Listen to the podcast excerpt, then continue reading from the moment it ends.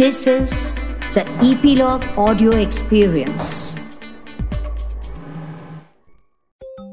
जय श्री राम हनुमान जी के मुँह से तुमने ये बात बहुत बार सुनी होगी। बहुत बड़े भक्त थे ना हनुमान जी राम जी के। तो आज हम हनुमान जी के बर्थडे पर, यानी कि हनुमान जयंती पर चुलबुली टेल्स में सुनेंगे हनुमान जी की कहानी। श्री राम भक्त हनुमान जी की वीरता और उनकी कहानियाँ रामायण में बहुत सारी है। हनुमान जी का बचपन भी अनेकों ऐसी कहानियों से भरा पड़ा है। वैसे तो बहुत सारे रोचक किस्से हैं, पर आज हम ऐसी कहानी सुनेंगे जिसको सुनकर तुम्हें लगेगा कि हनुमान जी बचपन में कितने नटखट थे एक बार हनुमान जी की माता अंजना बाल हनुमान को अपनी कुटिया में मतलब अपनी झोपड़ी में लिटाकर कहीं बाहर चली गई।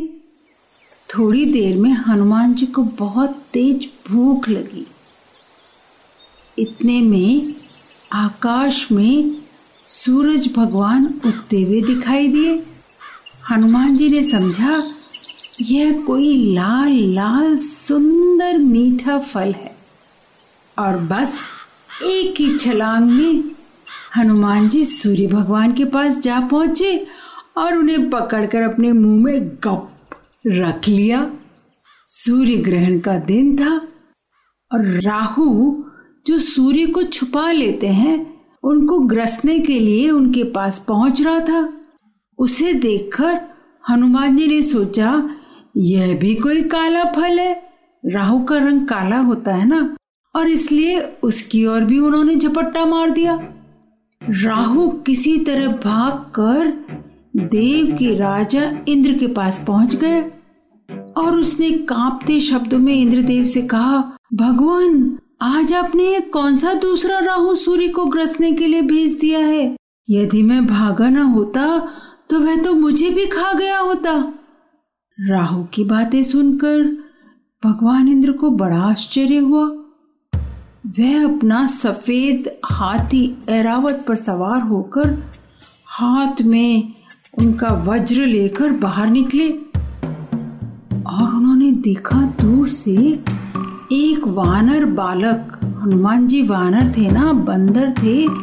वो सूर्य को मुँह में दबाए, आकाश में खेल रहा है। हनुमान जी ने भी सफ़ेद ऐरावत पर सवार इंद्र को देखा।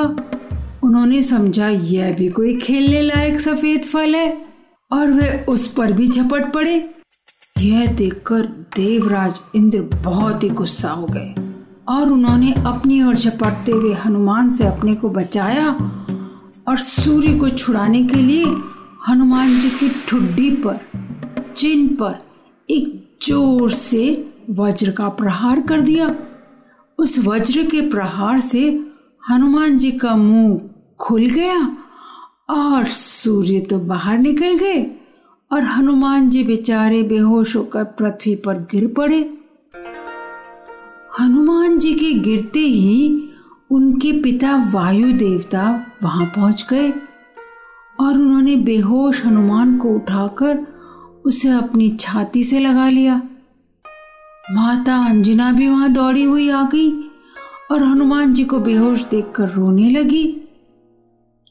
वायु देवता, जो हनुमान जी के पिता थे, उन्होंने क्रोध में आकर बहना बंद कर दिया। वायु मतलब हवा। अब हवा के रुक जाने के कारण तीनों लोग पृथ्वी लोक पाताल लोक और आकाश लोक, तीनों लोकों में सभी लोग व्याकुल हो गए। हाय हाय करने लगे। पशु, पक्षी सब बेहोश हो गए गिर गए, क्योंकि हवा बिल्कुल नहीं थी। पेड़, पौधे, फ़सलें सब कुमलाने लग गई सभी को हवा की ज़रूरत होती है ना? ब्रह्मा जी इंद्र सहित सारे देवताओं को लेकर वायु देवता के पास पहुँचे और उन्होंने कहा कि हम हनुमान जी को वापस से ठीक कर देंगे वायु देवता आप तुरंत बहना शुरू कीजिए। और वायु देवता ने बहना शुरू किया और तीनों लोकों के लोग, प्राणी, पशु, पक्षी, फ़सलें, पेड़, पौधे वापस से सब हरे भरे अच्छे हो गए। और हनुमान जी को सारे देवताओं ने खूब सारी ताकत, खूब सारे वरदान, खूब सारे आशीर्वाद दिए। और इसीलिए हनुमान जी सबसे ताकतवर, सबसे बलवान हो गए। ब्रह्मा जी की बात सुनकर सभी देवताओं ने कहा आज से इस बालक पर किसी प्रकार के अस्त्र शस्त्र का प्रभाव नहीं पड़ेगा। इंद्र ने कहा, मेरे वज्र का प्रभाव भी इस पर नहीं पड़ेगा। और इसकी ठुड्डी वज्र से टूट गई थी, इसलिए इसका नाम आज से हनुमान होगा। ब्रह्मा जी ने कहा, वायुदेव, तुम्हारा यह पुत्र बल, बुद्धि, विद्या सबसे बढ़ चढ़ कर इसमें होगी। और तीनों लोक में जो भी इसका ध्यान रखेंगे, जो भी इनकी पूजा करेंगे, वो सब बड़े खुश रहेंगे। और वायुदेव बड़े खुश हो गए। और उन्होंने पहले के जैसे सभी के लिए बहना शुरू कर दिया। और हनुमान जी, उन्होंने अपनी ताकत का, अपनी इतनी सारी विद्याओं का कभी भी गलत इस्तेमाल नहीं किया। सबकी मदद की, सबसे ज़्यादा अपने राम जी की मदद की और वो हमेशा हम सबके दिलों में रहेंगे। तो एक बार हम सब फिर से कहेंगे, हनुमान जी की तरह जय श्री राम तो हमारे साथ जुड़ते रहने की और नई कहानियाँ सुनते रहने की सूचना आपको मिलती रहेगी ईपीलॉग मीडिया वेबसाइट पर।